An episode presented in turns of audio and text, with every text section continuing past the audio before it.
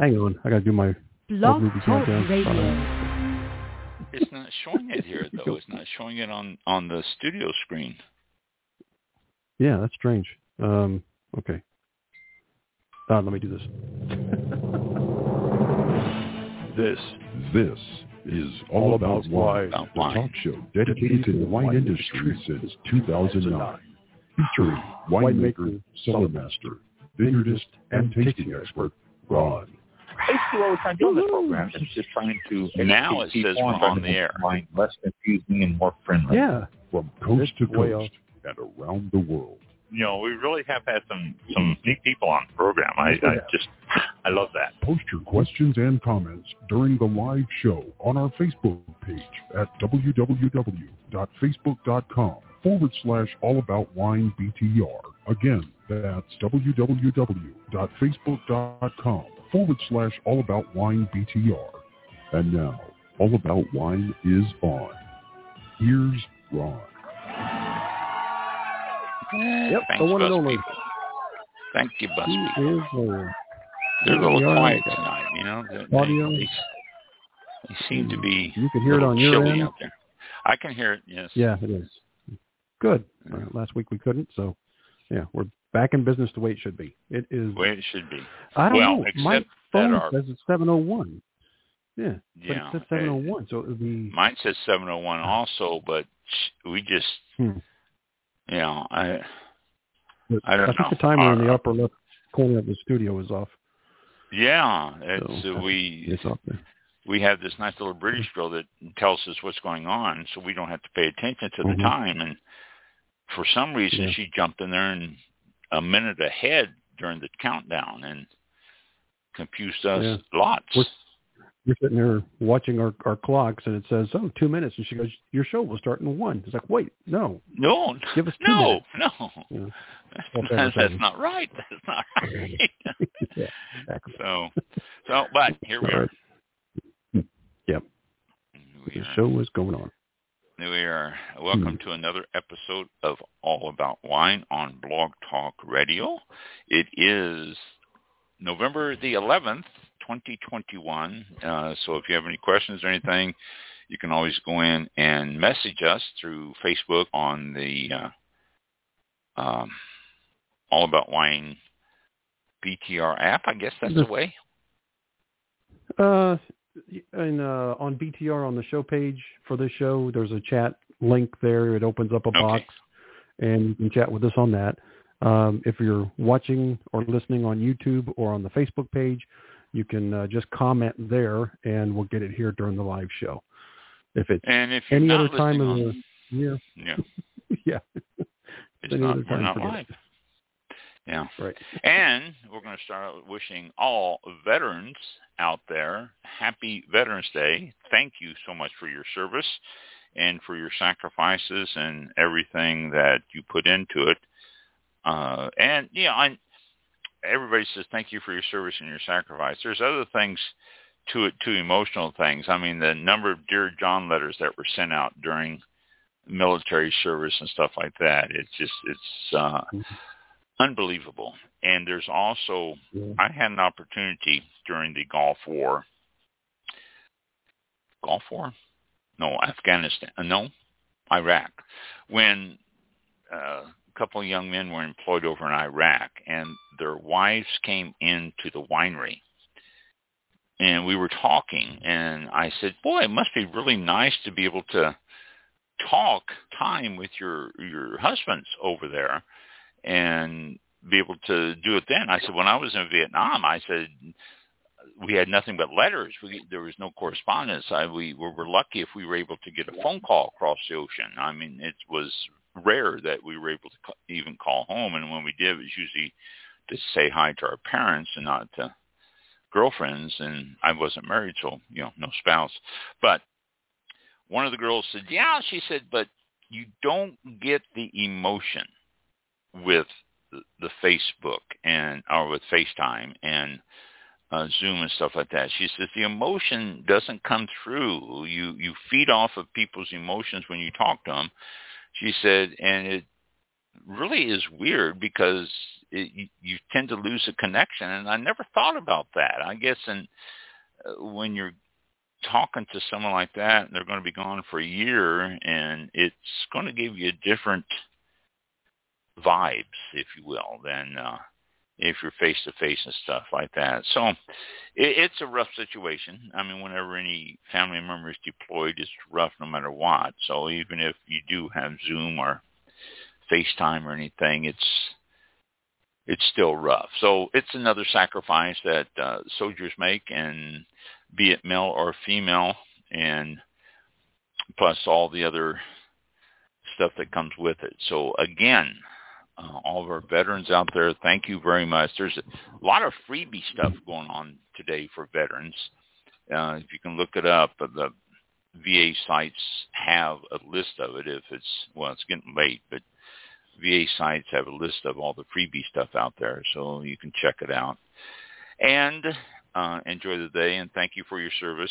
I always wondered what type of response to give. People would say thank you for your service, and I would say, uh, well, you're welcome, which seemed like a weird response to me. But then I had an old vet tell me, when someone thanks you for your service, then the best response might be, thank you for your support. And I love that response. Hmm. So any of you vets out there who are thanked for your service, you can always respond with thank you for your support because, you know, them thanking you is supporting you. Unlike mm-hmm. so many times, you know, as a as a Vietnam vet, I'll tell you what, there wasn't a whole heck of a lot of support when I got back from Vietnam. I, we were labeled baby killers and all sorts of stuff. So it it was rough for Vietnam vets. And so whenever people want to give you the support, that's great. So as a vet, then thank you for your support, I think might be a very good response to a thank you for your service. But nothing my my editorializing. Thanks guys and gals for what you put into it. And we will go on from there. Got a few things to talk about tonight. Nothing nothing earth shattering, nothing important, just a bunch of stuff that I've come across over the past week or so that I'm just going to pass on to you. There's uh, different things that I've found. I've saved some of it, other stuff. I'm just going to uh, look at it when I find it here. Let me see if I can start out with anything that I've found. Let's see. Now, this is the page I want. Uh, no, this isn't. Or is it? no. Okay.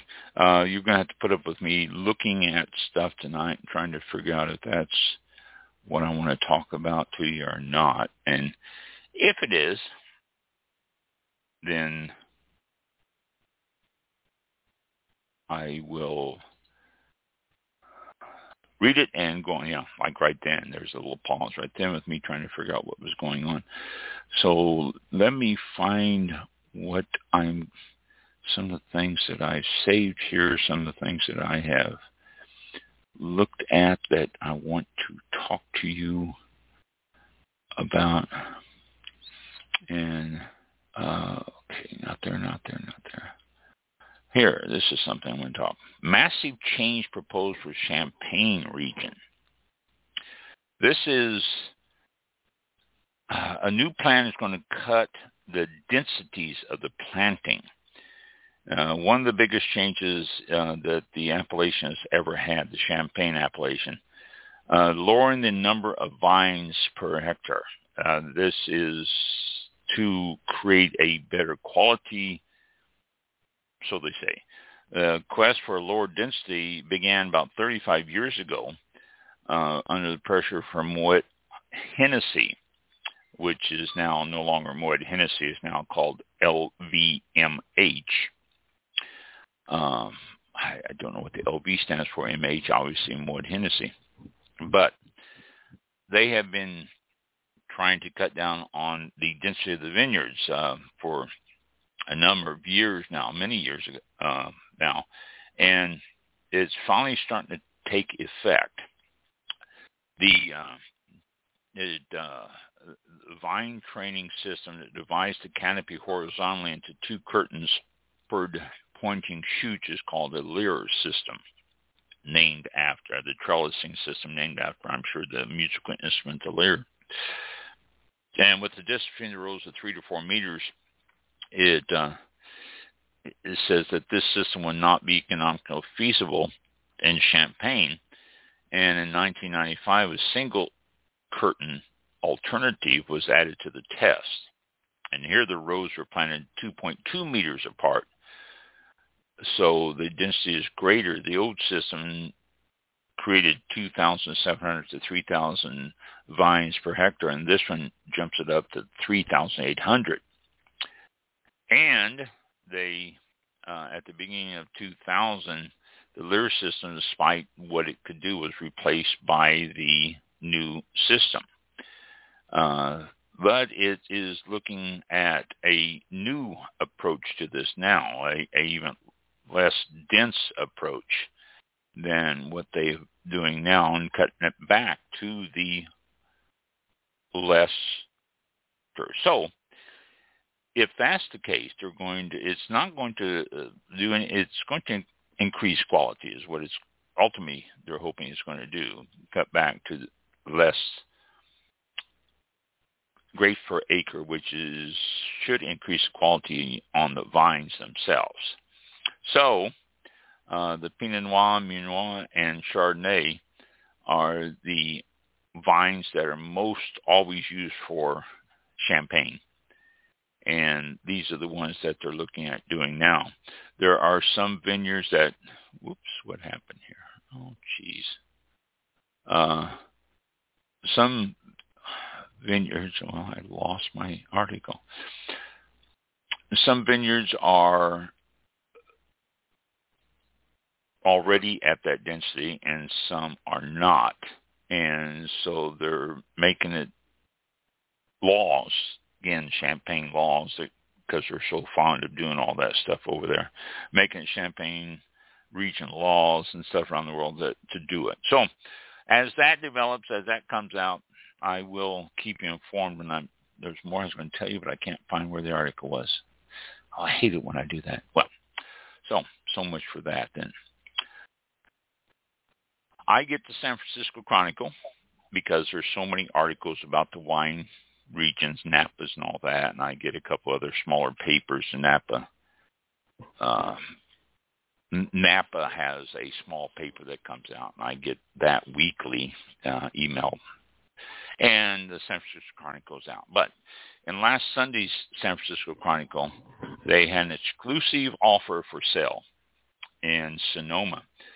And this is, in fact, I'll try to put this over on the Facebook page. I should be able to, uh, to let you see the videos and all the stuff on this. But this is, uh, I used to talk about real estate all the time, and then the source of that real estate that I was getting, I no longer receive it, so I stopped doing that. But this is in Sonoma. And let me run through this quickly with you. Uh, it's an oasis comprised of six fully usable acres, including an active farm, a modern barn-style home, and uh, it's a short mile from historic Sonoma Square. It's called Sonoma Broadway Farms, and and that's what it's known as. It's the mecca of entertaining, relaxing, and living in a wine country dream, and it is a turnkey investment opportunity for you now. You can watch the sunrise over the Golden Sonoma Hills. Uh, they've got an outdoor yoga studio. Uh, afternoons can be spent um, by the side-by-side Bocce, is that how it's pronounced? B-O-C-C-E, Bocce ball courts. Uh, you can sip your own wine grown on your own estate with your own label.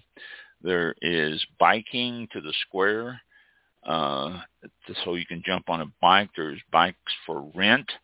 There is uh, harvesting your own food from your large garden.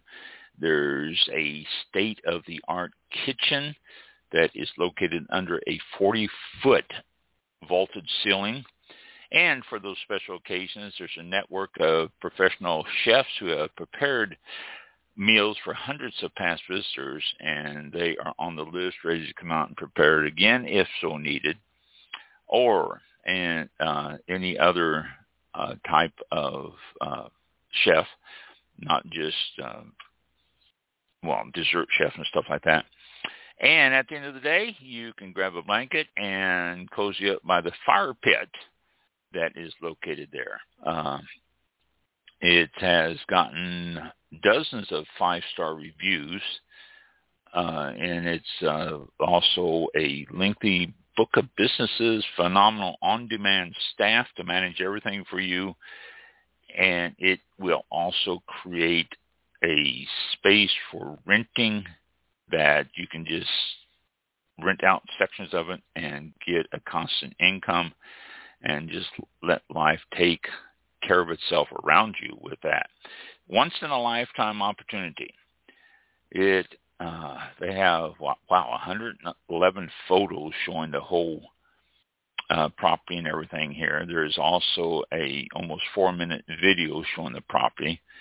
Uh, the residence itself, the floor plan itself for the residence is what 3,244 square foot residence. There is a bunk barn uh, and entertainment space that's right next door to it. It has a vineyard, active farm, ball courts, yoga studio, garden barn, gardens, orchards, greenhouse, solar panels, well, entertainment courtyard, fire pit, uh, pool, uh, prime build site. So I don't know if it has a pool in it or not. A bunk barn, outdoor shower, bikes. It's uh, furnished, property management services, rental potential, event space, agricultural zoning, high ceiling, chef's kitchen, indoor outdoor living, quiet and private, prime location, and a big parking lot. And it, like I say, it's just a short bike ride, literally a very short bike ride from uh, the town of Sonoma. And you can have all this for the, well, see, it's four bedrooms, three full baths, one half bath on 6.01 acres for only six million four hundred seventy-five thousand, which is really really cheap because I'm looking at houses in California, and uh, you know I it just you you can't find anything for less than a million. It's just unbelievable in the San Francisco area houses. Unless you get outside of the San Francisco area, you can go to places like Walnut Creek or Livermore and stuff like that but your commute's going to have to be on the train going in, the BART train. And if you want to live in San Francisco, then everything starts at a million dollars on up from there. So when you start looking at a 6.475, it's a great price. So there you go. I'll see if I can't get this posted on our Facebook page. And I say I'll see if I can't get this posted because I am not noted for my abilities to be able to do this stuff very easily. Well, let's see. It shows the Facebook there, so I might be able to do it easier than I thought. But uh, it's just a fascinating property. I saw this and I went, oh, wow, oh, wow. And it's been there. I've seen it for like three weeks in a row now, so it's not like it's immediately selling but it's just really fun to look at it, look at all the stuff that's offered on it and everything else. Uh, listed by Blakely Hall team. So uh, Blakely Hall. Blakely, I guess, is the girl's name. Uh, is the realtor's name Blakely? Blakely Hall. Uh, so there you go. I I've been saving that one to one to tell you about it, so I got it, and I'll throw it up on Facebook so you can enjoy that. We had a guest on. I don't know how long ago. In fact, Mike and I were talking about it just before the show, and I forgot to ask him when he was on because he's usually pretty good about finding the dates. But we had a guest on about having Wine Futures about what it was all about and investing in wine futures. Interesting guess. If you have extra money, then wine futures would be a good way to go. Oh, something came in. Uh, wine futures would be a good way to do it. But uh, I, I get the emails on it because I want to, not that I have a whole lot of money for wine futures, it's just that I want to pass information on to you.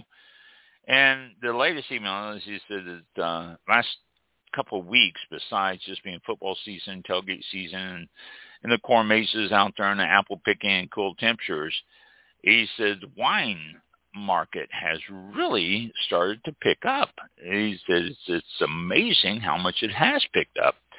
Vinovest 100, these are the top 100 wines that are out there that are uh, available for for you to you know put futures on. But Vinovest 100 over the uh, year to date has went up 15.06 percent. Nothing out there you can get at 15 percent. I there, no matter what you do, there's nothing you're going to get at 15. Okay, maybe bitcoins or something, but that's awful risky. But Vinovest, I suppose, is too, but not as risky as bitcoins. But 15.06. The S&P 500 over the same period is up about 15.06%. The FTSE 100 only 3.01%. Gold is up 8.71%. Bitcoin, and like I just said, that that is the big one. That's up 302.75%. Um, the VGSLX, whatever market that is, is up 6.40 and the Nasdaq is up a lot at 31.29. So these are yearly yearly projections on this. So Vinovest is one of the better better investments right now uh, in getting something in the luxury line. If you're going to do fine wine and it's from June 2020 to June 2021, fine wine has went up 13% watches, luxury watches, 5%. Classic cars has only went up 4%. But if you're into blue chip art, that dropped 2%. And Hermes handbag, I guess I'm saying that right. I'm not familiar, but uh, that's dropped 3%. And rare whiskey, if you're collector, uh, collector of those, I have a nephew that's whiskeys and rare whiskeys, and that's dropped 4%. So,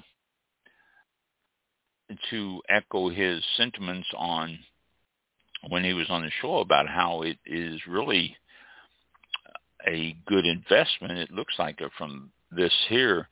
Uh, Italian wines are another one that's really exploding now. This article goes on to say how much Italian wines are in demand, in demand, especially fine Italian wine. So this is becoming a great, great market. And then uh, there's a little thing here well, I'll read that in a minute. A little thing here, uh, the United States is the largest most profitable market for wine, beer, and spirits producers, but is far from perfect. The industries have a lot of consolidation and fragmentation, which separate tiers for production, distribution, and retail. The president is poised to shake up the whole system. In July, he signed another one of his executive orders to analyze market access for smaller independent and new businesses into various industries, including fine wine. The order will also examine the effects of consolidating alcohol production, distribution, and retailing in the United States. Findings for the order are due within the next two months. So by the end of the year, we'll find out what's going on with that. And what does this mean for the wine producers? Smaller brands should have a more level playing field against their big-name counterparts. It appears, uh, President appears to set an increasing competition and dismantling the archaic three-tier system in order to increase consumer choice. that would be phenomenal if that really happens. I, I just, you know, the three-tier system, in my opinion, is so archaic. It needs to be revamped. It needs to be changed. That's part of the reason some of the prices that you pay for some of the stuff is what it is because the three-tier system has created uh, more expense in purchasing wines than it really should in some areas. So maybe this might be a step in the right direction. Uh, let's hope so. Let's hope something really does become substantial out of this because the three tier system, I, I am not a fan. Owning a small winery is a, a you can't use a three tier system and get anything done when I had the winery, we had all the license. We had a distributor's license, we had a manufacturer's license, and we had a retail license, which is unusual. And but we were able to get all three of them, and they were all legal, and we kept up with them, paid our paid their fees every year and all that. We kept them, much to the dismay of Southern Wine and Spirits. Uh, they knew we had all three licenses, and they weren't thrilled. And they tried to stop us a couple times, but uh, it was ruled that there's nothing they can do about it. We're we were in good standings, and so therefore we were able to keep them, which didn't do us a lot of good all the time, but it was a, a good thing to have because if we had to go through Southern Wine and Spirits, which is the big one here in the southeast, they put something in a store if it wasn't selling for what they thought it would or in the time they thought it would, they would reduce the price and sell it for whatever they wanted to. And that would just nothing we could do about it. We say we want fifteen dollars for this bottle. They would put it on the shelf for seventeen. It wouldn't sell for seventeen. They dropped fifteen. They dropped the ten. They drop it in the bargain basket for six, and then they'd send us uh, a percentage of that and say, here, that's what you get. And there's nothing we could do. We were just grateful we got anything out of it. And so as our own distributor, if it wasn't selling, we can always do our own bargaining or pull it off the shelf. But the three-tier system, you have to go through a distributor most of the time. And that's one of the things that most small wineries and small breweries and small uh, distilleries hate because they lose a lot of their money on their sales on that. But it looks like something might happen. Haven't heard anything else. This I'll have to check further on that see if I can't find anything of what happened uh, to that executive order that he signed there. A bottle of 2000 Chateau Mouton Rothschild Nebuchadnezzar uh, Nebuchadnezzar is a big bottle. Um, right off the top of my head, I should have looked this up before I started talking to you about. Uh, Nebuchadnezzar, I think, is I want to say 13 bottles, 14 bottles, regular 750 milliliter. I'm not sure. I can't remember. Uh, okay, here it is. It's 15 liter. Nebuchadnezzar is 15 liter. So uh, 750 milliliter out of that. So it's more than that. So it's about 20 uh, 750 milliliters, 21. So Nebuchadnezzar went up for auction, 2000 Chateau Mouton Rothschild in Hong Kong. And by the time that it was sold, uh, the winning bid set a new world record.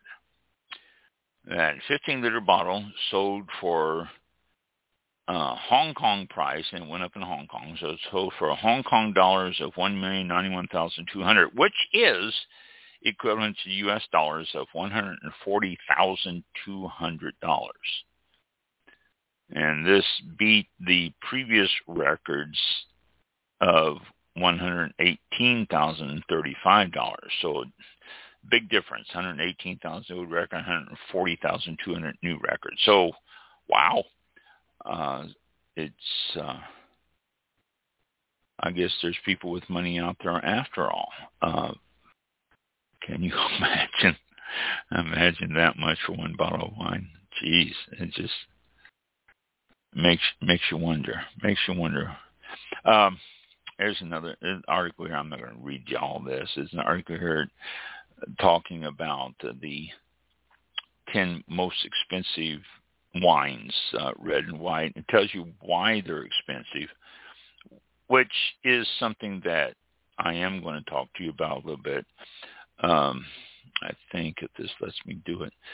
Grapes and vintages. These are a big part of it. Uh, this is one of the big things that cause the prices of it. The vineyard where the grape is harvested matters, and that affects the taste and the ageability of the wine, and the vintage is a lot to do with it because if it were a good year, it's going to be able to age even better. So all these, this is the most important thing, the grapes and vintages. Next thing that's going to help a wine sell is the age.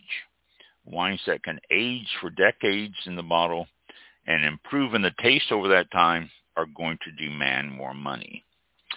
Then the novelty, and this is something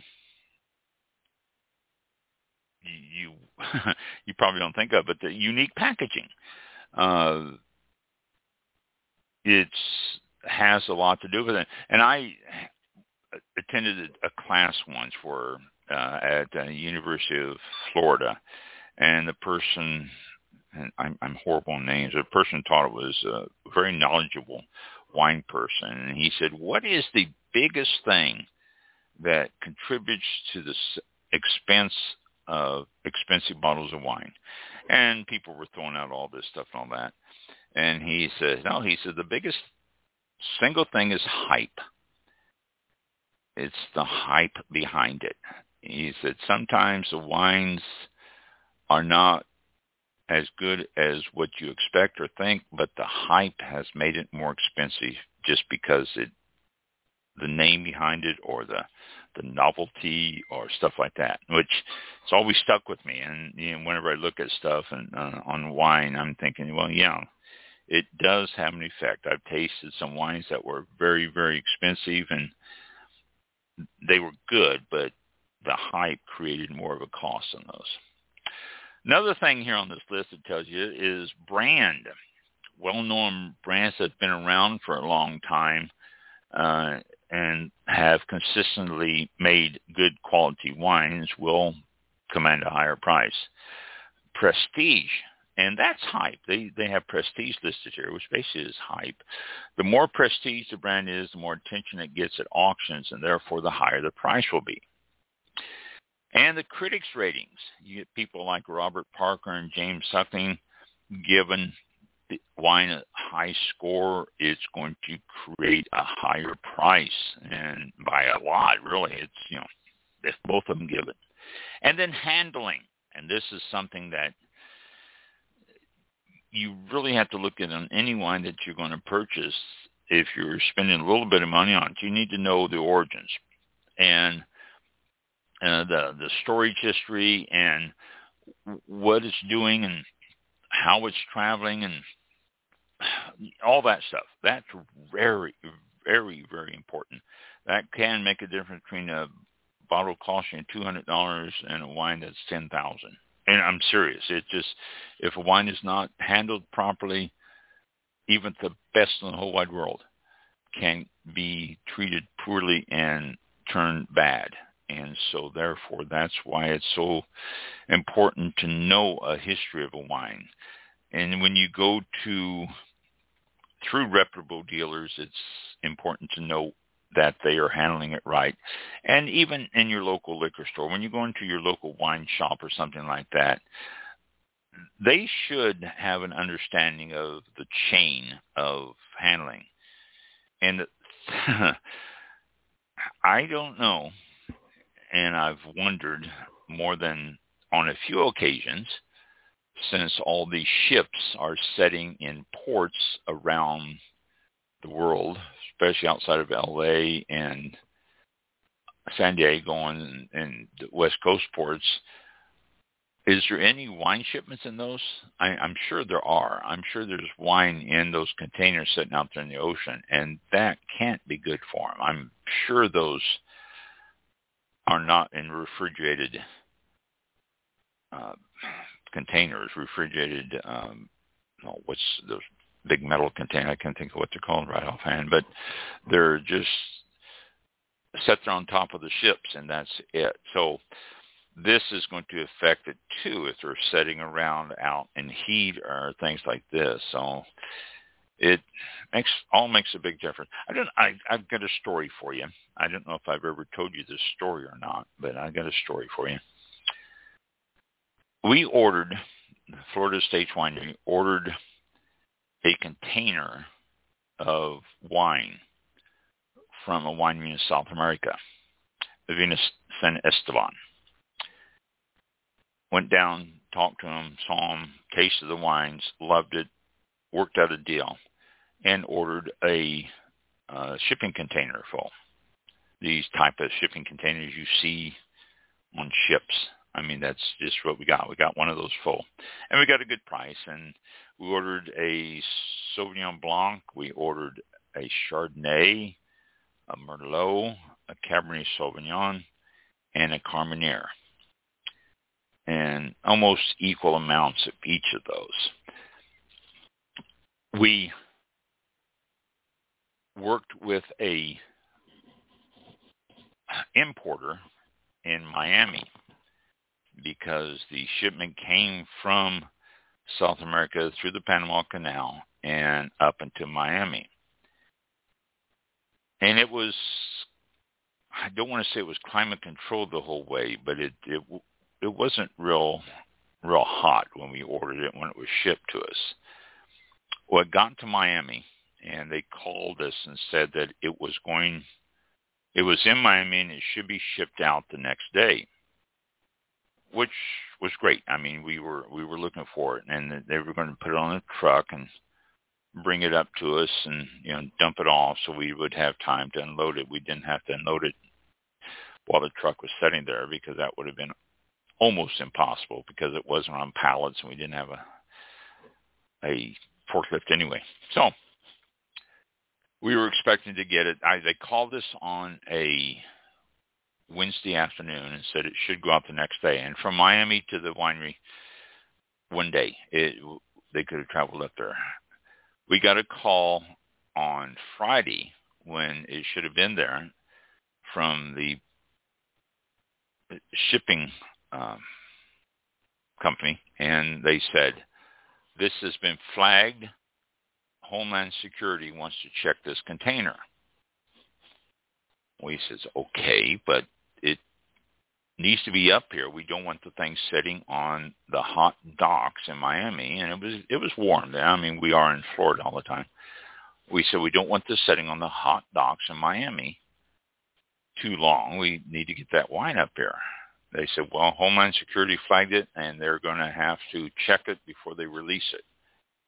And we asked how long. They said usually it takes two or three days for Homeland Security to get around to something after they flagged it.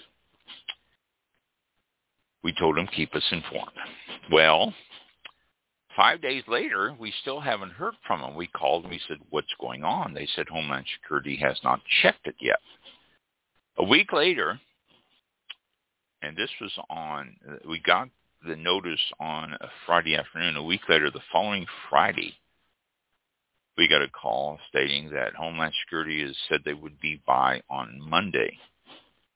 So that was, you know, 10, 11 days that that had been sitting on docks in Miami full of wine for us. Finally, on Monday morning, they called and they said, it's being shipped today. You should have it this afternoon. So about 5 o'clock that afternoon, we truck pulls in and drops off the container for us and pulls away. And we break the Homeland Security seal on the back of the container because they had broken the original seal and put on their Homeland Security seal.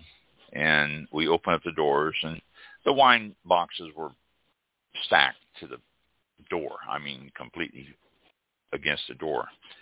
And we climb up on top and look around, and there was one box that was torn open and one bottle that was taken out and put back in the opposite way. And that was it. That was their inspection. And it also cost us $500. We got a bill from Homeland Security for inspection for of uh, cargo from Homeland Security for $500. And literally all they did was look at one bottle and pass it on through. Took them 10, 11 days to do that. It cost us $500 for them to do that. And it sat on the docks in Miami for that period of time. You can imagine my opinion of Homeland Security after that incident. I mean, okay, so you want money, but don't do it that way. All right. If you want to bleed businesses, don't do that. That's that's going to destroy the wine and do all sorts of stuff. But that's what happened. That's my story about, you know, shipping and homeland security and stuff like that. That's a story I will I share every once in a while with people if they want to talk about Homeland Security. Most expensive red wines this past year. 2015 Domaine Leroy Musigny Grand Cru. Uh, price for a bottle of it in France cost one hundred one thousand two hundred and sixty two hundred and sixty dollars. And they describe it in all their great spectacular names and things that they say, you know, a, a wine with aromas of raspberry, rose, sherry, spice, and all sorts of stuff, as they always do on these things. But uh, 101,000. A 1937 Domaine de la Romanée Conti, Romanée Conti Grand Cru, another French wine, 1937 bottle though, sold for $73,228 this last year. A 2015, hmm, excuse me, 2015 Domaine George and Christopher Remur Musigny, I guess it's pronounced Grand Cru, uh, from France, $20,829. Most expensive whites from this past year. A 1992 Domaine Lafleur Montrachet Grand Cru, 14,100. That's, you're looking at a Chardonnay there. That's a Chardonnay.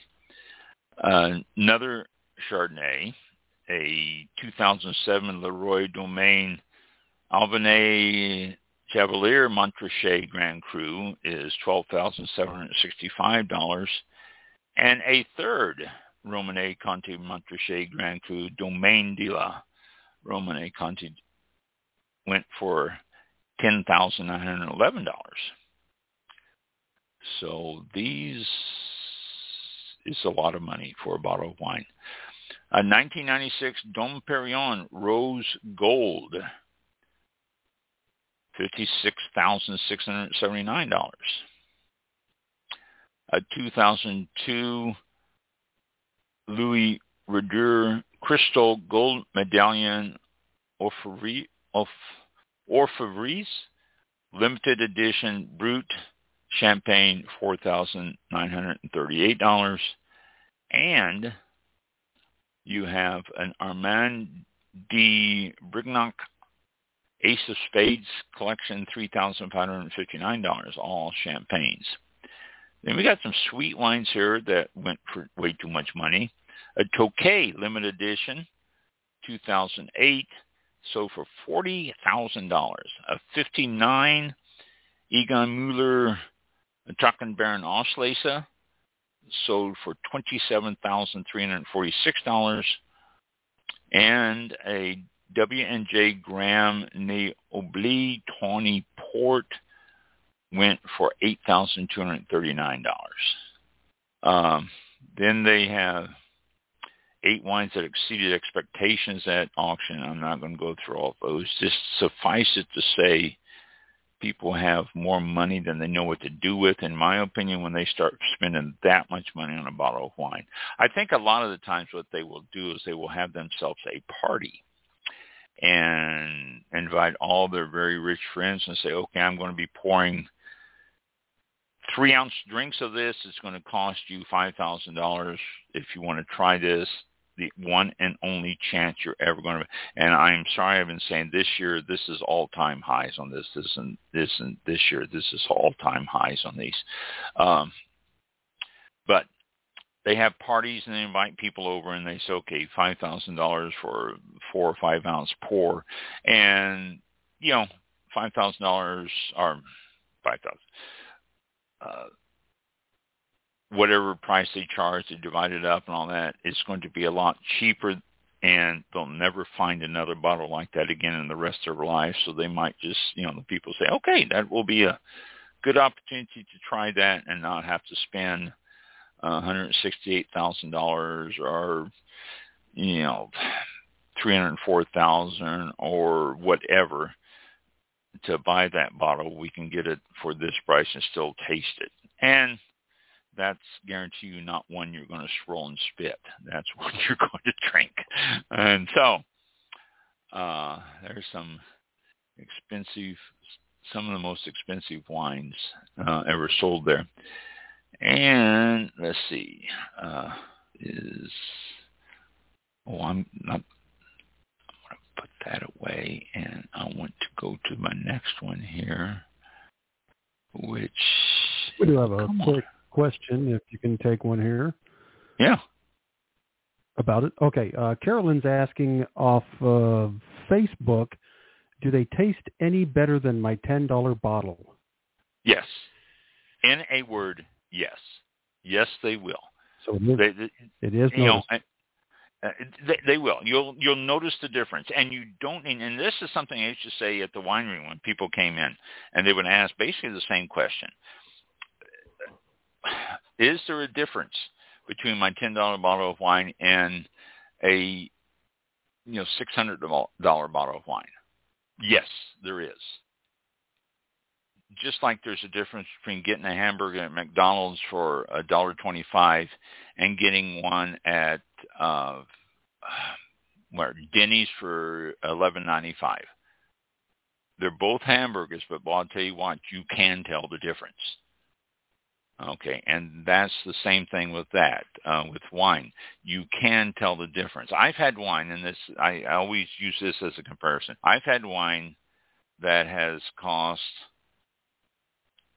the most expensive I ever had cost nine hundred dollars a bottle, and I it wasn't one I bought. It was one of those where a group of us shared it, and, and it was phenomenal. It was really really good. You can tell that it was quality there.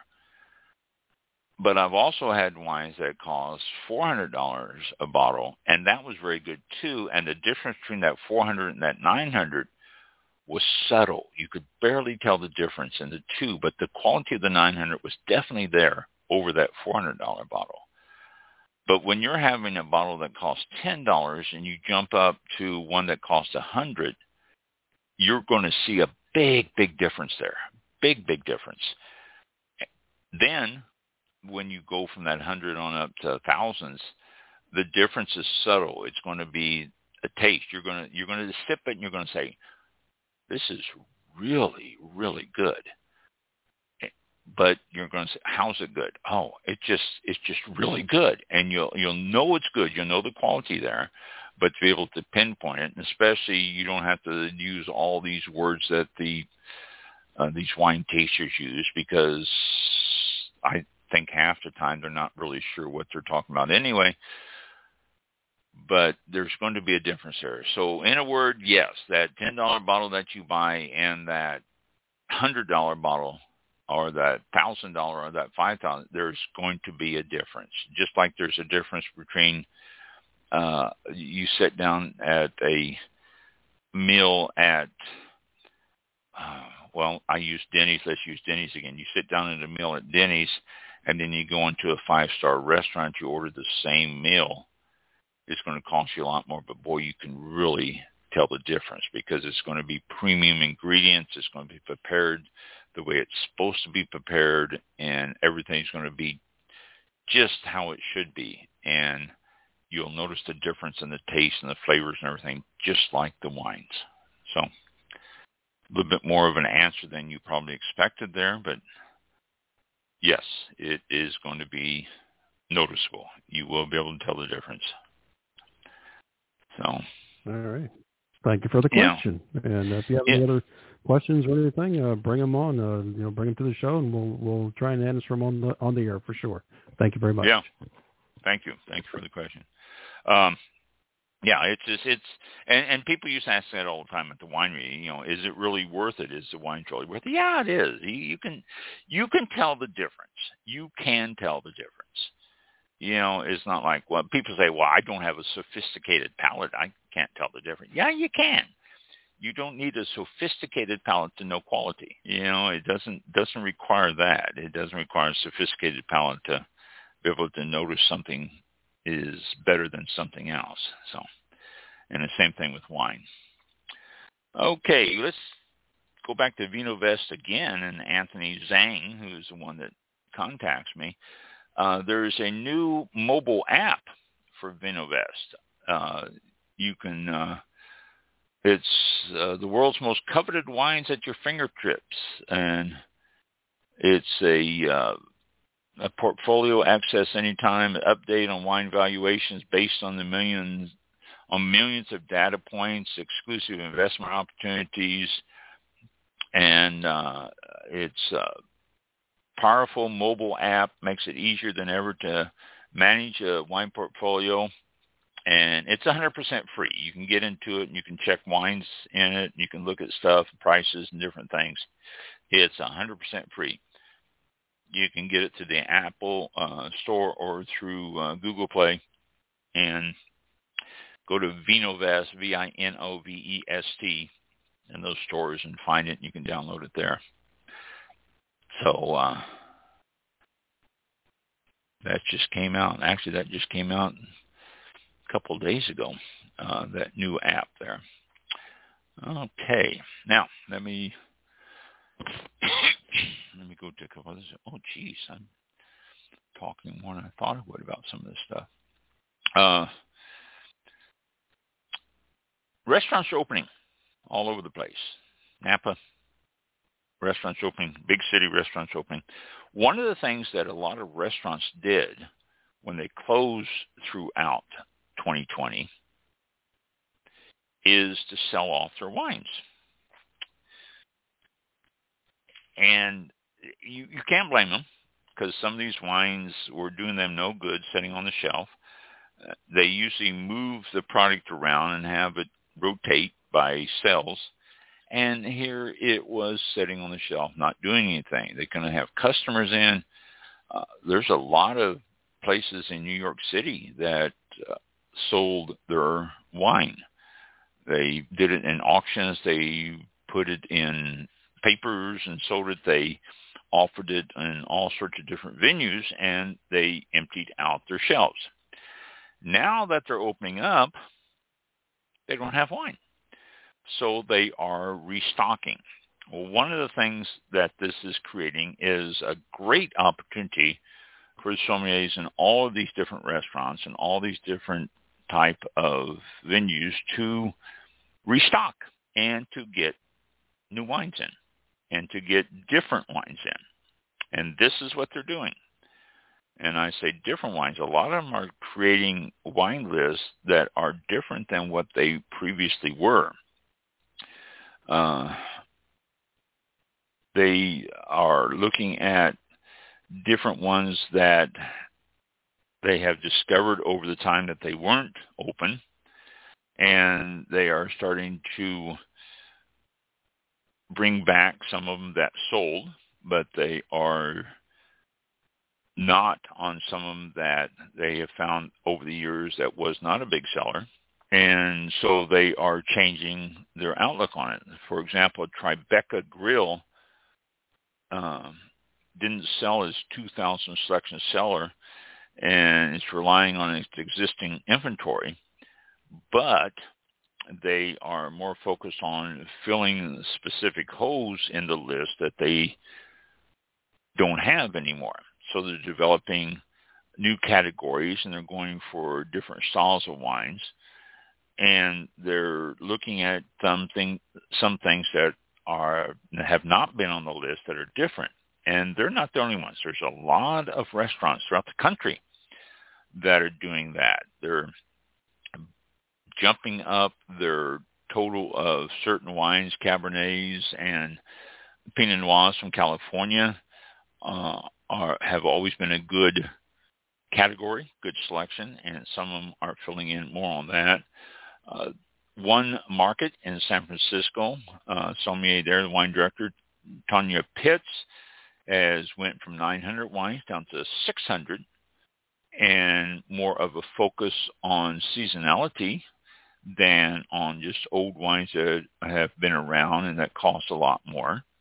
And this is what's happening in the business all the way around, uh, not just in New York, but also here's one in Austin, Texas, that they're acknowledging that there's uh, aren't many wineries owned or operated by internationally uh, uh, by intentionally ignored communities, and so therefore they want to bring in more diversity to their wine list and let people try wines that they would normally not. In fact, our guest last week, AJ, was a good example of that in his uh, wine restaurant. He said that he had a whole bunch of different types of wines that you couldn't find anywhere else. And this article here is saying it's happening everywhere. They're starting to bring in some wines and let people make a a personal decision on what they would like to do instead of saying, okay, we have this cab, we have this Merlot, we have this Chardonnay, and we have this Riesling, and which one of these do you want and what price range? They're saying, okay, we have all these different wines that are available. Would you like to try something from Israel, or would you like to try something from uh, Estonia, or any number of other places that are making wine? And it is working so far, since restaurants and everything have opened up and they're doing this, they said it's working. They are doing some great sales. People are enjoying the diversity, and it is something that it looks like it might continue. The trend might continue after, uh, not just when they start up, but continue for some time. Okay. Texas wine, a booming industry with Central Texas doing the most. They're really selling a lot of wines in Central Texas. Uh, Austin, uh, four years ago in 2017, uh, well, Texas, four years ago in 2017, had 352 wineries. Now, just four years later. And you even look at the fact that it went through 2020 when things didn't rise. Now Texas has 547 wineries. Wow. Uh, the state's wine industry brought more than $13 billion into the economy in 2017 and created $600,000 worth of jobs. And it's exploded since then. Central Texas seems to be the big area that's doing it more than anything. Um, when it started out, Texas had about 35 wineries in the whole state, and now, like I say, they've got uh, uh, over five, about 550 wineries there. And Texas is also growing most of their own grapes. This is something else that they have been doing. Point where they can't keep up with the demand uh, something that's still an ongoing problem in not just Texas, but many states. They can't keep up with the demand within their state. This is why you go down to the store if you live anywhere than Texas or around Texas, you say, I would like a Texas wine. You're not going to find one because just about everything that's produced in Texas is sold and drunk in Texas. Same thing with just about every other state in the nation. It's really difficult to find a lot of different wines from different states unless you're in that state or right next to it. Uh, it's just amazing. And with the 2020 being such a odd, strange, unusual year, it has created a different type of dynamic for grapes and wineries and everything within their own areas. So um, Missouri, I know, has really increased a lot of their wineries uh, over the last couple of years, and COVID is one of the reasons they've increased, which seems odd, but people have been locked in. It's given wineries time to get their grapes growing, get wine on the shelf, and get into the into the groove, if you will, with wineries instead of battling it. They just everything has been able to family operated wineries have been able to do it themselves. So Texas is uh, doing quite well. Not that they produce better wines than anybody else, although let me tell you, some of the Texan wines from the hill country is phenomenal. Uh, they do some great wines there, but uh, the uh, Texas is, is has a great year this past year, and it's booming, especially on Central Texas and the Hill Country and stuff like that. So, you get a chance to try any Texas wines, I highly recommend it. There's, there's some some really phenomenal wines coming out of Texas. Uh, their cabs are are just really really good. So. Uh, and uh, let's see, a truck trips, o- tips over North Carolina. You say, okay, so who cares if a truck tripped over? But it was full of wine. Oh no! Oh yes, it had uh, a tractor trailer carrying dozens of boxes of wine turned over, uh, littering a North Carolina road this was Monday. Yeah, this was Monday, just this last Monday.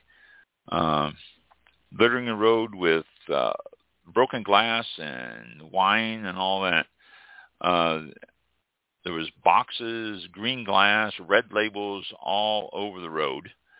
Uh, the truck was traveling northbound on US 421 in Winston-Salem, which is in North Carolina.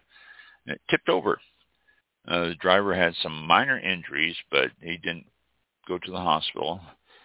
And they, uh, uh, looking at pictures here, uh, no other vehicles were in the accident, and it took them several hours to clean up the mess uh, between sweeping it up and spraying it down and all that. So it, it brings a tear to the eye, doesn't it? That wine is wasted like that in the middle of the street. So, and one other thing too, uh, I don't know if you all heard, but a, a tragic, tragic thing. A truck hit another truck, and I want to. It, it was in the Philippines or Sierra Leone in Africa. I don't remember where. I, I really don't. I just remember the story but a truck hit a fuel truck and caused the fuel truck to flip over and it was leaking fuel and drivers, car drivers, taxi drivers all that were jumping out and filling up containers with fuel and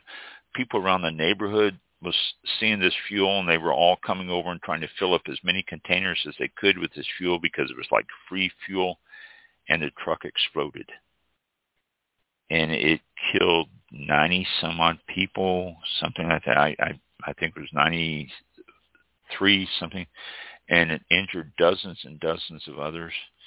Uh, just a, a major tragedy. I, I saw that. I just shook my head for the for the tragic loss. But you know, yeah. free fuel. People couldn't pass up the opportunity. Uh, yep. Yeah. Did you hear about that?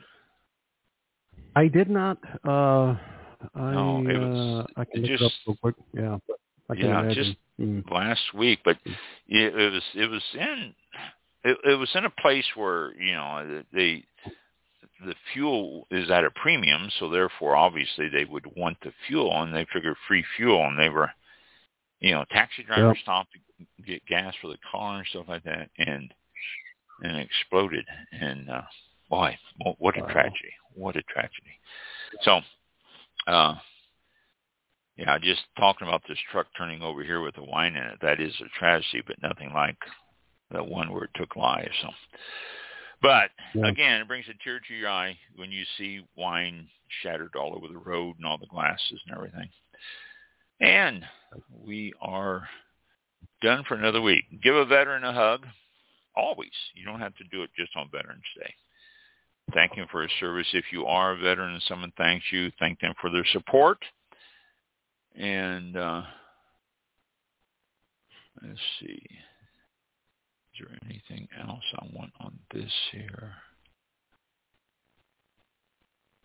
Uh, New Zealand wines in high demand despite extreme shortages.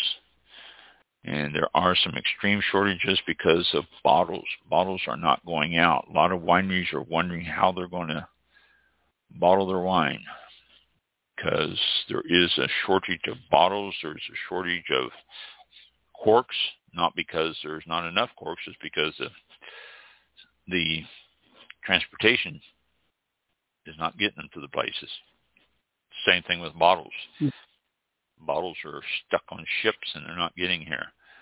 And uh, the ones from Mexico are in high demand and they're not able to keep up with the with the demand coming out of Mexico.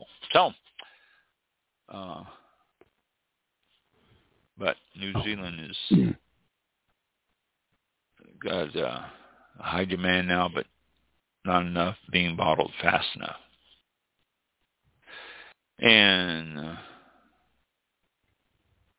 capsule free. Yeah, well, you don't need a capsule. Uh, so, okay, that's it for another week. I don't think next week we don't have a guest, but uh, the week after is Thanksgiving, so we will be here next week, and the following week we won't. Then we've got a couple guests coming up in December, maybe maybe Mhm. more. So we'll see how that plays out. I'm always working trying to find more guests for us because it's always fun to talk to people and what they have Mhm. to say. And so, Um, just in case if, if you're going through our archives, you want to go back to um, what uh, Ron was referencing earlier with uh, Anthony Zhang of VinoVest. We uh, talked to him on the show on March the 18th. So if you go back to This March year? the 18th, yes, um, Okay. that was when he was on. So do a quick scan or just uh, put in the search box, you know, VinoVest or something to that effect, and it should uh, pop up for you. So um, that was a good interview. Very interesting. it was. He- Um, he check it us about investing and all that. That was fun. Yeah. Mm-hmm. Yeah. Yeah. Uh, expensive, but yes, it is fun. Yeah, yeah. I'm not And, gonna uh, say I don't. I don't have the money invested in. So Yeah. yeah, It's, But you it know, is good you return a- if you got the money. Yeah, yeah, Yeah. invest. VinoVest. Invest. okay. Yeah. All right. Uh, we will uh, close out uh, the show for tonight for November 11th, and we'll return next uh, Thursday, 7 p.m. Eastern Time, uh, which is the 18th of November. So uh, we'll see you then. Thanks for tuning in, and as always, have a great weekend. Uh, be safe, and have a great week ahead. And we'll see you next Thursday. Thanks a lot. Thank you. I'll run the audio here if I can remember how to do it. There we go. Right page. This concludes tonight's oh, broadcast Oh, of All About Wine. I forgot my host, Ron. For show information, links to All About Wine on Twitter and Facebook, or to be a guest on the show, visit the show website at www.allaboutwinepr.com. Archived shows are available for download on iTunes As a free or on our purchase. show page That's at right. blogtalkradio.com. No credit card necessary. No credit card. Wine. Unless you want to. You Drink can. responsibly. That's right. We'll see you next time on All About All Wine. about once. Yeah. There we go. Over so. I can't. I'm. I'm. I've lost my. Mine? my Oh, no, my BlogTalkRadio page disappeared. Let me go back here and pull it back up. There we go. Okay. Why did that Hmm. disappear? That's strange. oh, your well. your browser window or something? Yeah, my Hmm. window was closed. I it, it wasn't there. Oh well. Not good. Uh, okay. Oh, wait, wait a minute. Let's talk about MediCal. You have a choice, and Molina makes it easy. So let's talk about making your life easier, about extra help to manage your health. Nobody knows MediCal better than Molina. Visit meetmolinaca.com. Let's talk today. It is Ryan here, and I have a question for you. What do you do when you win? Like, are you a fist pumper? A woohooer, a hand clapper, a high fiver. I kind of like the high five, but if you want to hone in on those winning moves, check out Chumba Casino. At ChumbaCasino.com, choose from hundreds of social casino style games for your chance to redeem serious cash prizes. There are new game releases weekly, plus free daily bonuses. So don't wait. Start having the most fun ever at ChumbaCasino.com. No purchase necessary. VGW. Void were prohibited by law. See terms and conditions. 18 plus.